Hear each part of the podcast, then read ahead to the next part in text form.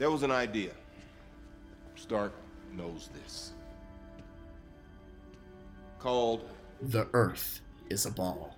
The idea was to bring together a group of remarkable people. See if they could become something more. When these two brothers return together healthy, I got news for you. They're going to have something to say about stuff when all is said and done.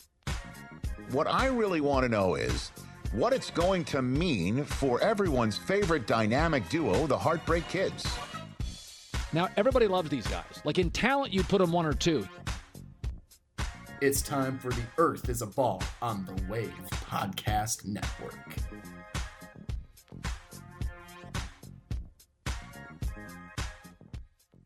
Welcome back to another episode of The Earth is a Ball podcast. I'm Ricky Weeps, joined by Kevin Redford. Kevin, it's it's been a while since we've been back on the airwaves. Uh, what, what's been going on the last month or so? Um, what's been going on the last month or so, Ricky? Yeah, well, I, feel, I feel like I haven't talked to you in a while. Yeah, I, I would say that about the biggest boom of sports activity that we've been waiting for has happened. We are now on, I think, what would be the downside of it now that the N B A Finals are done and the World Series is just about to start. So I'm just, you know, settling in and watching some baseball, some football. Glad that basketball's over, but college basketball's going to ramp up soon here, as well as Pac twelve football. So a lot to look forward to.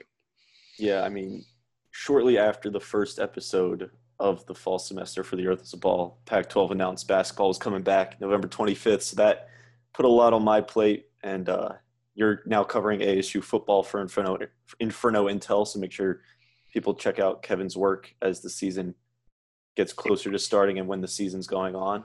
But yeah, messed around with Greeny a, a, a little bit. Yeah, um, we talked to Mike Greenberg. Not much has gone on except just busy working, school, stuff like that. But we're back, and that's the most important thing, right? Yes, sir. So why don't we start off? I know we have a jam-packed show. We're going to start off with Hype Train of the Week. We have Jac Collinsworth interview that finally happened after weeks in the making, so we'll get to that a little bit later. And then we'll also preview the World Series that's going on. Game one is tonight. We're recording this on Tuesday afternoon. So by the time this episode's put out, game one will already be done. But we're going to preview it anyway because seven-game series, two number one seeds. But we'll talk about that later. So, Kevin, why don't we start off with Hype Train of the Week. What's your Hype Train of the Week, Kev? My Hype Train of the Week goes out to rookie M L B phenom. Just passed the former Tampa Bay Ray, Evan Longoria, for most home runs as a rookie in the postseason. The A L C S M V P, Randy Arozarena, who is absolutely dominating the American League scene. He's been the clutchest hitter for the Tampa Bay Rays so far this offseason, and has as many home runs this postseason as he did all of the regular season. So he was consistent all year. He got even more hot as the playoffs warmed up after the wild card round, and now he's a guaranteed hot bat in the middle or at the beginning of the Rays lineup for the World Series. Randy Arozarena bursting onto the scene. Choo-choo, hype train, baby. All aboard, all aboard. Yeah, and I think it's interesting to point out that the last time the Rays were in the World Series, Evan Longoria was a rookie. I remember right. si- sitting in the stands chanting, Eva, Eva, because, mm-hmm. you know, hazing the rookie. But uh, my hype train of the week also goes to another rookie, but in the N F L. Now, if you know me, you know I'm a Miami Dolphins fan, and this is a big deal. Tuesday morning, the Dolphins announced that Tua Tungavailoa is taking over the reins as starting quarterback of the franchise. He'll make his first start in two weeks against the, the I was about to say Saint Louis, but the Los Angeles Rams. That's what they're playing now, right? Yeah, fear the dome. Go Battlehawks, baby. Two against the world. Two against Te'amu in the shootout for the for the dome. Cause the law. But I think this has been a long time coming. A lot of people aren't necessarily happy with the move by Brian Flores and Chris Greer because they think it's a little too early, but I think it's the perfect timing. Even though the Dolphins have a, have a nice rhythm going, winning two of their last three. But Ryan Fitzpatrick hasn't looked the best lately. He did throw two interceptions against the Jets last week. But Tua, three for three, nine yards in trash time. I mean, hype me up, Kev. Tua's my hype train of the week. All aboard, all aboard. Yeah, it's a bold strategy if it pans out for the Dolphins. And, uh, and Coach Flores I think he's might be anticipating something that we've seen in the past with Ryan Fitzpatrick. I think his biggest year on the scene was when he was in Tampa Bay. I'm correct? Like four or five, five years ago? Yeah, he was I, a, I believe so. A top three fantasy quarterback, reliable guy. He was thrown for three hundred, four hundred, four touchdowns, five touchdowns a game for about the first six games of the season. And then he st- slowly started to trail off. That electricity kind of died down a little.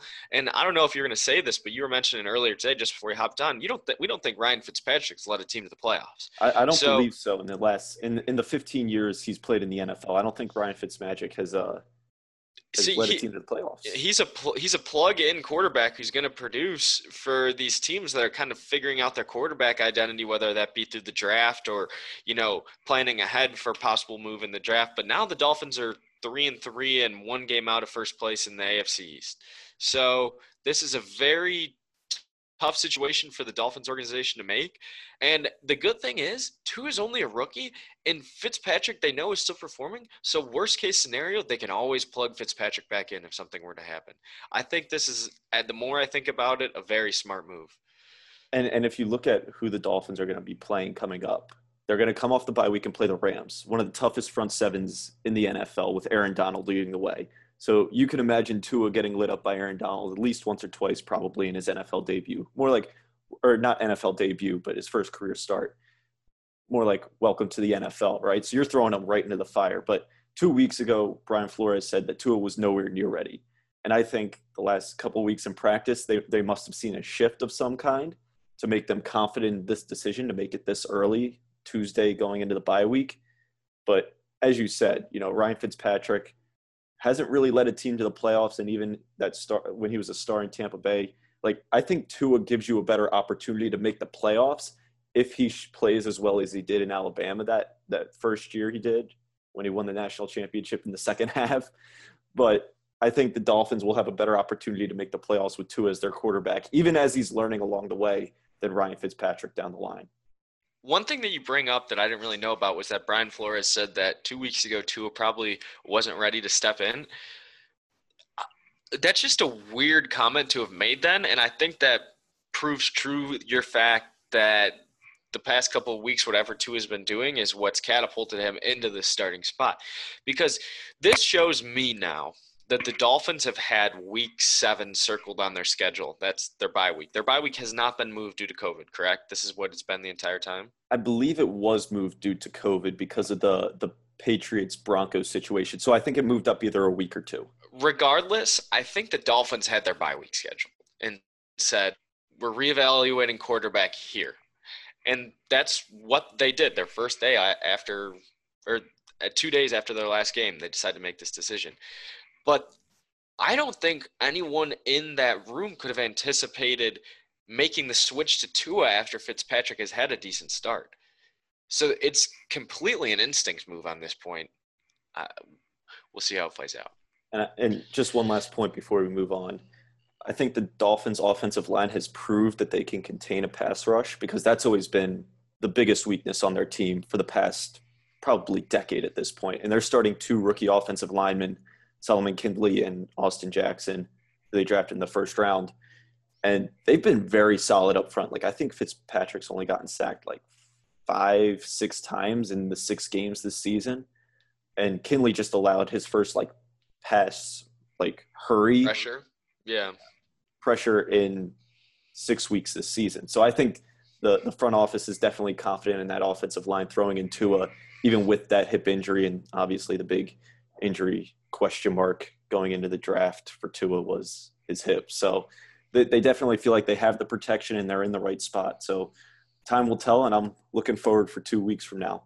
But Kev, uh, why don't we get into our interview with Jac Collinsworth? Because I know we've been waiting a long time to set it up once you tweeted at him during the Notre Dame game, and we finally got it to work last week. So why don't we jump into our interview with Jac Collinsworth now?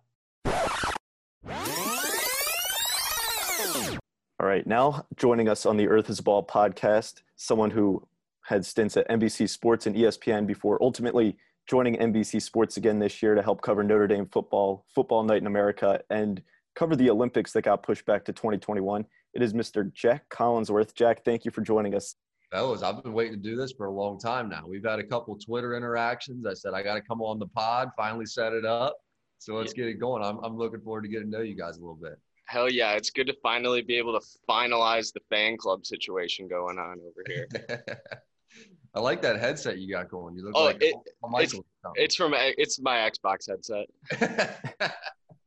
Yeah, no, I, I my can't find my AirPods at the moment. Mike is in the works, possibly possible Christmas present maybe. So uh, yeah, so we're we're working on it. We we don't have an awesome setup like you have with uh, all the jerseys in the background and Al Michaels, but we're we're working towards that.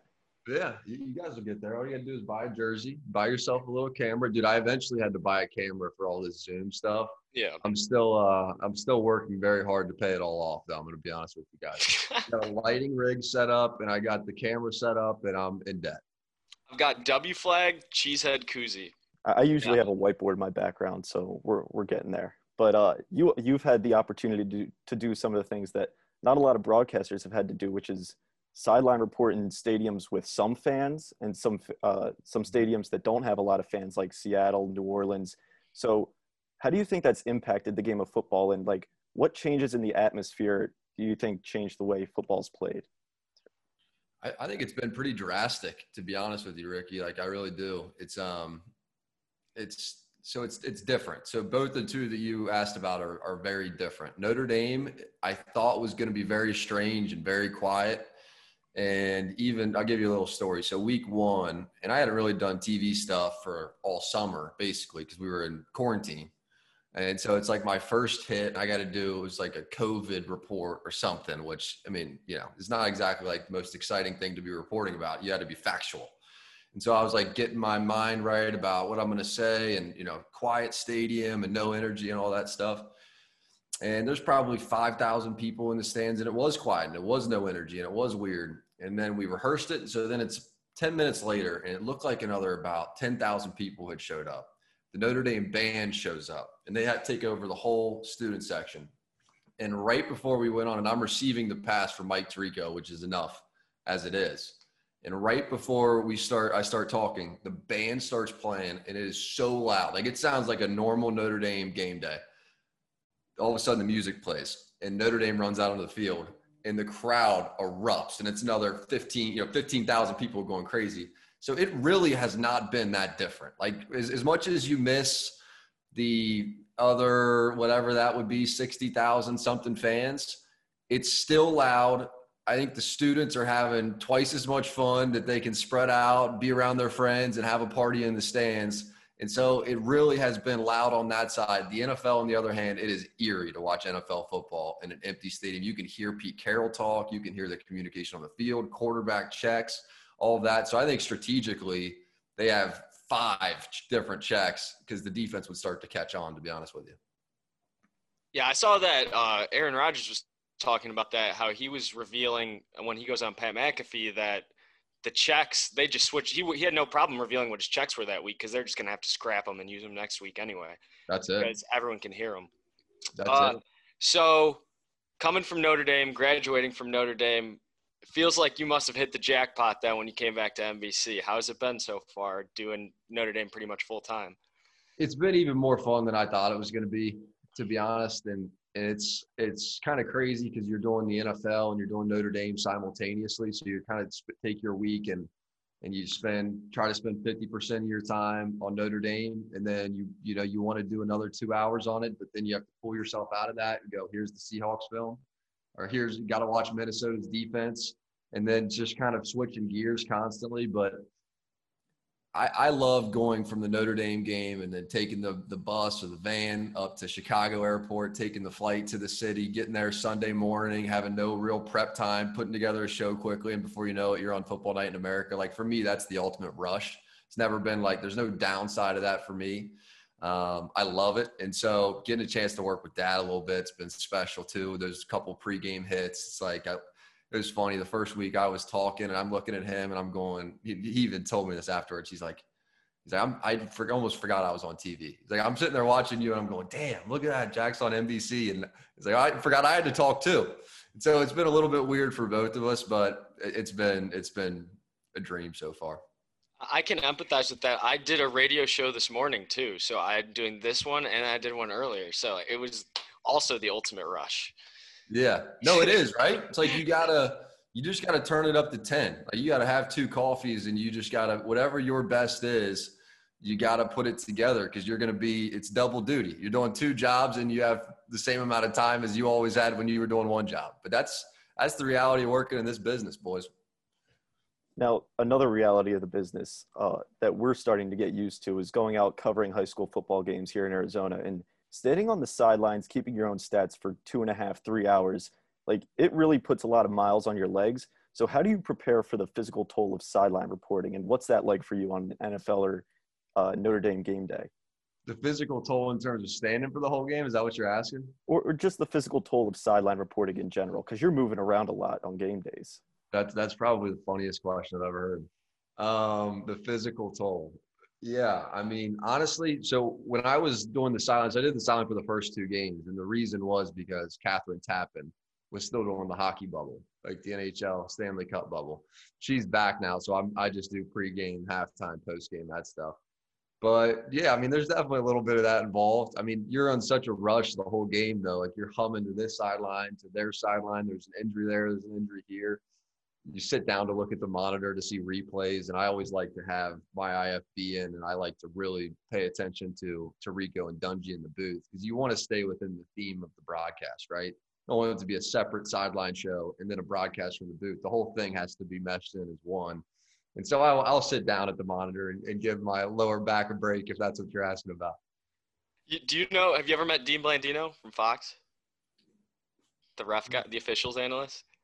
I don't think I have. I know who you're talking about now, though. Yeah. We we uh we had him. We talked to him a couple of weeks ago, and he. You're not the first person to get upset with Ricky for asking just an out of the park question. he, he was a comedian before officiating, and Ricky asked him to tell him a joke. How, did he have a good one? No, no he, he he made fun of me, but it was within the confine, confines of the show because it's a little more funny on the X F L Files than it is on the Earth is a Ball. So. It, it kind of fit within the theme of the show. We're big X F L fans, if you couldn't yes. notice. Oh, I'm a huge X F L fan, man. I was a big A A F fan, too. Oh, yeah. You guys. Yeah, yeah. I will, that first Birmingham Iron game really made the hairs on my arms stand up. What do you think about The Rock owning the X F L? We That's been pretty – that's been dominating our coverage so far, and after, like, looking at it pretty extensively, there truly, like, truly is no better person for the for the job. He knows the football side. He knows the entertainment side. It's just it, it he'll do well with it. He knows the social side too, which is a huge yes. component. Yeah, he's the most followed man on the planet, social media. So he is. He is. And very few people, I think, can take their audience and convince them to convert to something else, like move a social audience to T V or move a social audience to buy something. But he's one of the guys that has enough brand equity with his fans that they'll follow him. And then you combine that with his understanding of what it's like to be, you know, somebody who's sort of been kicked out of the N F L and had to grind his way back and go play in the C F L and all that stuff. I think so many players are going to gravitate to him. I really do. Good players too. Yeah, it'll, I'm, I, we're totally content with it taking a year to kind of get everything figured out again and coming back next year and putting out really good quality of play and just a fantastic product. Mm-hmm. I'm a Midwest guy, so I'm fairly, like, in tune with Notre Dame. I know Ian Book's the guy going forward, but give us some names to watch out for on draft night come April, May. Interesting question. I think Tommy Trimble's the best player on the offense. That's okay. like a, that's one of those – you know who he reminds me of is George Kittle. Mm. I've seen I've seen very few tight ends that are long and skinny, and he has that kind of a frame. He almost built like a receiver a little bit. But then when he gets on you as a blocker, I mean, he takes people's souls. Like, he just dominates people. And I, defensive ends, linebackers, safeties, it doesn't matter. He's more athletic than all of them. And he's physical. He's, he has a background of playing defensive line, and he applies that as a blocker. He's a real talent, but can also run. He's fast and can also catch. I think he's one of those just combo rare guys like a George Kittle. So he's definitely one. Dalen Hayes, a pass rusher. For sure, one. Uh, Tommy Reese, I think probably like a mid-round pick or something. But, you know, they're, they're kind of treating him this year like he's a game-managing quarterback based on their playing to their strength. They have the best offensive line in the country. They have those great uh, run blocking tight ends we just talked about. So they're making him this running, you know, game managing quarterback. But that, the reality is that he can open it up and go win a game with his arm whenever he needs to. And Clemson very well may be his first opportunity to go do that. Now, I kind of want to shift over to what everybody did during quarantine, because as we mentioned in the opening, like, you had to get the camera, the microphone, the setup to do numerous Zoom interviews. And actually, you were doing an interview before you came on our show today. But mm-hmm. you did a series called Distance Training over the summer with numerous professional, collegiate, and Olympic athletes, and how they were training, dieting during uh, social distancing and things like that. But you learned about their habits. What did you learn about yourself during quarantine? Good question. All right, Ricky, you're making a little comeback here. Uh, I would say what I learned about myself, number one, I love having fires. We probably had a fire every night during quarantine where it was like the one thing to look forward to all day. Like, sit out by the fire, get some music going, just hang out. And it was like, you know, our family members or whoever we were quarantining with, but that became a real favorite thing that has carried on since. Another one that's kind of weird is I bought a bike. During quarantine, I was never like a big cycler, and now I am like a daily cycler. It's just become a part of my routine, but it's, it's a real head clearer, man. You get your cardio in, you're kind of whipping around town. Everyone's double taking you going, what the heck's that kid doing? And yeah, you're, you become the cycle guy. It gives you a whole new respect for when you pass a biker on the road. Um, and also taking walks. Like, that's something that we've, we've kept going since. Um, now we have a bunch of our meetings on walks. We've kind of transitioned that. It's like, get out of the office, just go walk. And we find we're a lot more productive when we're moving around, having the same conversation. So that's been, those are three things that I've really learned and changed that have changed me through the quarantine. That That's good to know, because I am, I, for my entire life, I've just been absolutely amazed with the production that they put out every Sunday night. And it's just the best football on T V to see. So to, to hear stuff like that and where it comes from, it's good to know. Um, I do have one question about the Sir Mister Chris Collinsworth. Yeah. And that is, I'm assuming many times in the past you've asked him for advice in your life, whether it be broadcasting, life, whatever. Does he ever just like slip into P F F mode and be like, hey, look at the math? Look at the math? Yes. Yeah, but he he also doesn't like he doesn't just accept P F F on its face. You know, like he will go he'll go to war with those guys about, okay, yeah, but I mean, you even heard on the most recent broadcast, the math said that that's why Zimmer I asked. Gone. Yeah, it's a good question. The math said that Zimmer should have gone for it, but he disagreed with that. Like he his his take was, but how are you going to put Russell Wilson into a math equation? You guys different. In the fourth quarter, he's going down the field, which is exactly what he did. Yeah, he was for a touchdown.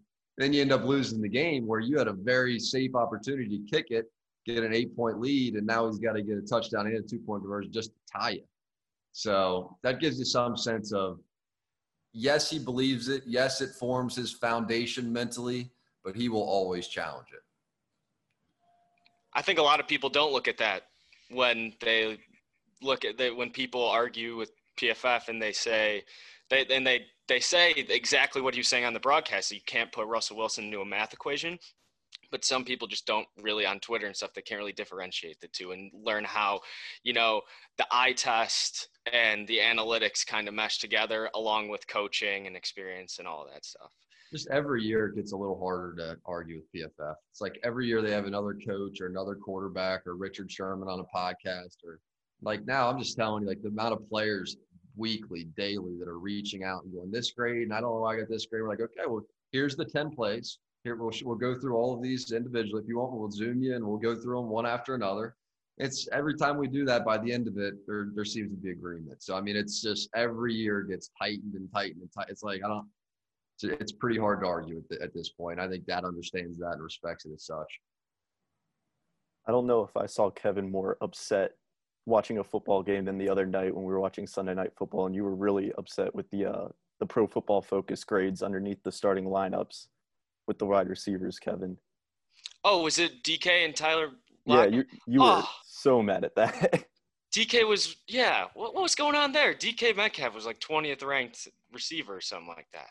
Was he? I'd have to pull it up, but oh. I mean, with with receiver grades, like, the fact that somebody's six four and is a monster and you feel like he can go up and get it over any D B, that has no factor in the grade. You know what I'm saying? Like, well, also I, the way I thought of it too was like the way Russell Wilson looks at D K Metcalf is almost every time he's taking a shot down the field. And D K Metcalf's only getting four or five receptions a game, but he's getting a ton of targets, but those are higher risk, low or high reward. But I mean, the odds for completion are lower.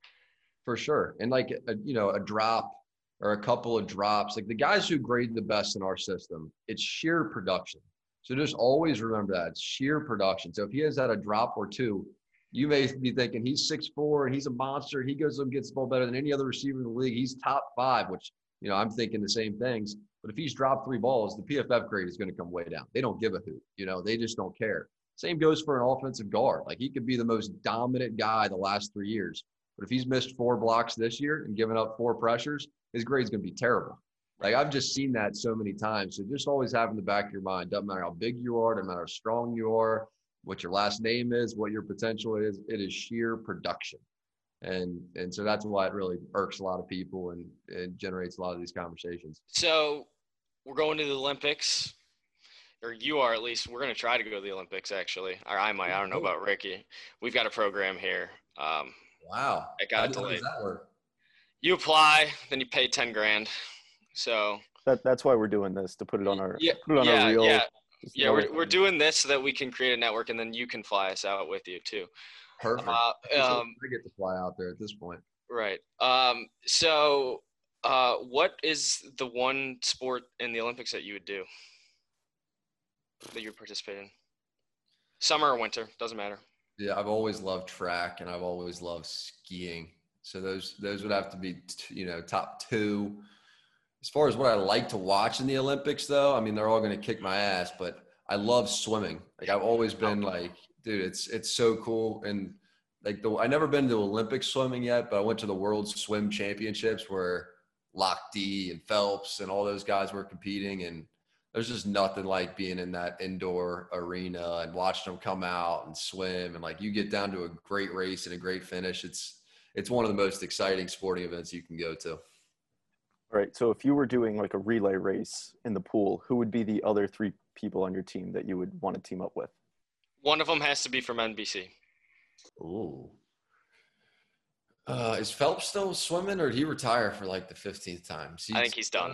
Is he done? Okay. That's sad. Um, I actually, I really do want to know what Lochte's actually like. I'm thinking Lochte. Uh, as long as he brings his grill, I'm good with him. Got to bring one person from N B C. Ooh, that is interesting. Uh, g- give me Al. I'll take Al Michaels. He'll be the starter. We'll, we'll send Al off the blocks, see if he can fly, see if he's still got that in him. And uh, so I got to come up with one more, huh? Who the heck is a good swimmer? I'm imagining Al Michaels with the old, uh, what they used to use for suntan lotion on your nose, like jumping off the block in a Speedo. I think that's a good visual. If, if we were playing golf, this was like a golf foursome, I'm definitely taking Al. I was, one of, I was one of the better golfers. Like I think Al plays about every day out there in L A. Um, but yeah, those those are my three. My fourth would probably be Phelps. I don't care if he's retired. I, I'm just going to learn from him. Lochte rebounded after that hiccup he had abroad. He's done a bunch of documentaries and stuff. He's a really good guy, it looks like. Lochte so, got screwed up by a reality T V show that he never should have signed on to do. Uh, I, I don't even know the history behind that. I would I can't say that I know. He screwed it up beyond that. I mean, he obviously had the whole thing with Rio too, and that's yeah. what I am talking about, the Rio gas station or whatever it was. Bad situation. He also had mm. that Life of Lochte, Life of Lochte reality T V show. Might may even predate you guys. Sounds like it does. But he's like, let's go back and watch some YouTube clips. It was I, like, I will. When when Ricky and I get a break from Bar Rescue and South Beach Tow, we'll check it out. There you go. There you go. Um, that's all I have. Rick, you got anything else? I, I don't think so. So, Jack, I want to thank you for coming on the show, and uh, glad we could find some time. Hopefully we can do it again soon. For sure. Fellas, appreciate you having me, and uh, I look forward to seeing you in Tokyo. Yeah, for sure.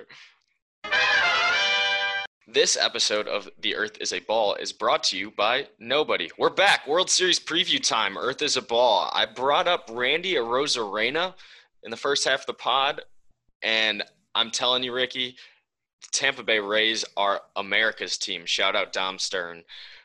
right now in the World Series. I can't think of anyone outside of a twenty-mile radius out of Los Angeles who is pulling for the Dodgers, other than maybe some true National League truthers, those people. But I think you'd agree with me. We're we're plugging Rays all the way here. Well, and I'm not just plugging Rays because I'm anti-Dodgers, but I'm just like, I've seen the Dodgers in this position before. They've been here so many times in the last couple of years, and they just haven't gotten it done. Like, it's sad to watch Dodgers fans just celebrate, like, go off the walls bonkers just because they won the pennant, because they know that's all they're going to get now. Mm-hmm. So I just want to see the Rays, you know, I, I, I didn't really feel bad when the Phillies beat them in two thousand eight, but to see them get back to this point after being in one of the toughest divisions of baseball for the past decade or so with the Yankees, the Red Sox, you know, Tampa Bay, they don't have a big fan base, but they're a fun team to watch, man. They're deep. They've got the pitching staff, Blake Snell, Tyler Glasnow. Like, They're, they're, they are America's team, and I, I just think of uh, the fan during the Cowboys-Cardinals game wearing a Cowboys shirt and a Yankees hat. I could just Photoshop a Tampa Bay Rays ha- uh, logo onto that hat, because that is America's fan right there. Mm-hmm. Yeah, I these are the two best teams in each division. We know that. The two one seeds, the two best records, and that seems to be the narrative for this World Series. You look at the last three, four World Series, they've each had a very distinct narrative. Last year was the Nationals who came onto the scene and won it as a, a wild card contender. Two years before that, we had the Stros beating the Dodgers again. And a couple years ago, we had the Cubs winning in one hundred eight years, blah, blah. But there seems to be this romanticism behind baseball, or the cliche. This year, I don't want the narrative to be the two number one seeds. That's great, going for storyline. I want the narrative to be the Dodgers for the ninth year in a row winning the N L West and not coming home with the title, because it is comical at this point. I enjoy it. The The storyline of the Rays being one step ahead of their rebuild is – or not necessarily rebuild, but their resurgence is not enough for me. I need to see the Dodgers lose for the sake of comedy, for the sake of, you know, a storyline. Repeat that word a lot of times. But you talked about the starting pitching. If you look at Tyler Glasnow, Blake Snell, Charlie Morton, that is Tyler Glasnow who's performing his best. He made a significant leap this year in the major leagues. Blake Snell, the reigning A L Cy Young, I believe, correct? Those two go toe-to-toe and are playing better than Clayton Kershaw and Walker Buehler, or really Walker Buehler and Clayton Kershaw, because those three starters the Dodgers are going to rock with are going to be Buehler, Kershaw, May, correct? I believe so. I think Dustin May is going to get the ball in game three. And then they have extended relieving innings for Julio Urias as well. So the pitching, that's something that differs from last the N L C S series with the Dodgers and the Braves and the World Series, because the Rays and the Braves stack well together. They're very top-loaded lineup. Top half of the lineup is loaded a lot heavier than the bottom half. And the Ray and the Braves still put up very good offensive numbers against the Dodgers.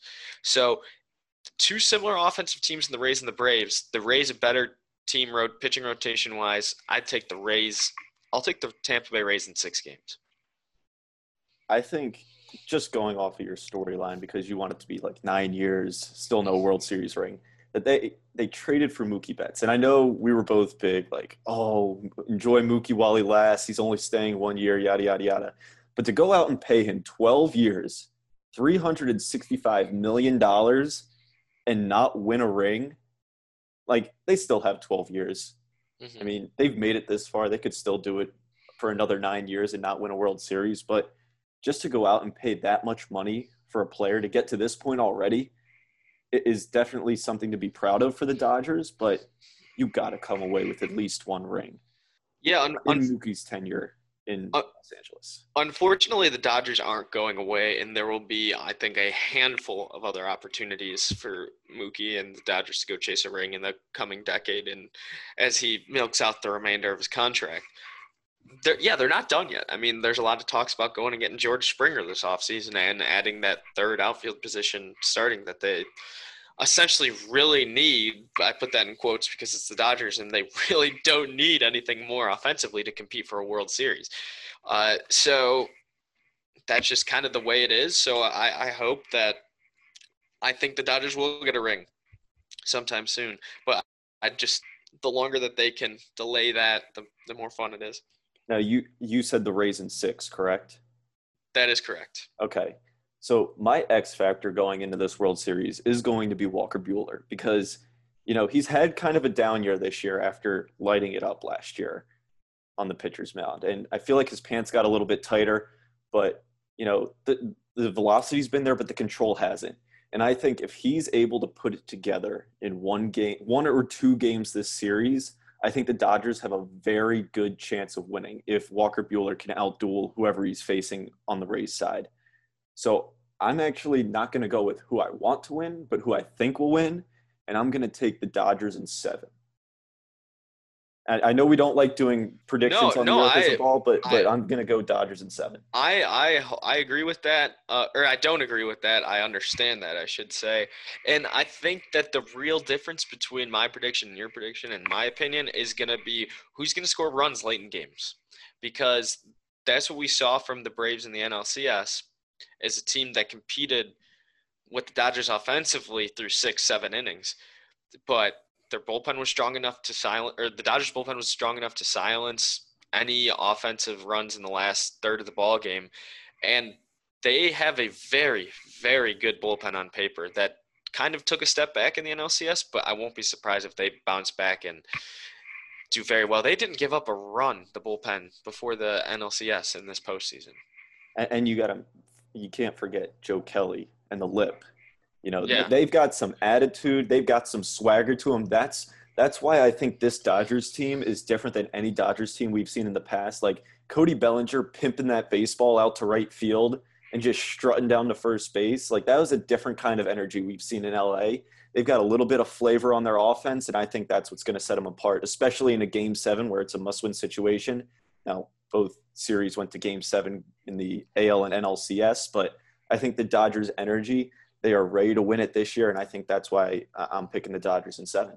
Yeah. The last thing I have on the topic is you mentioned Cody Bellinger. I mean, that's a guy who hits in the five and six hole and is in who, who autom- won M V P last year. Right. And who's an automatic threat, like top to bottom, that lineup will attack uh, innings one through nine. And that's why I'm saying that late inning offense, whoever excels in that field in this series, I think is going to win the World Series.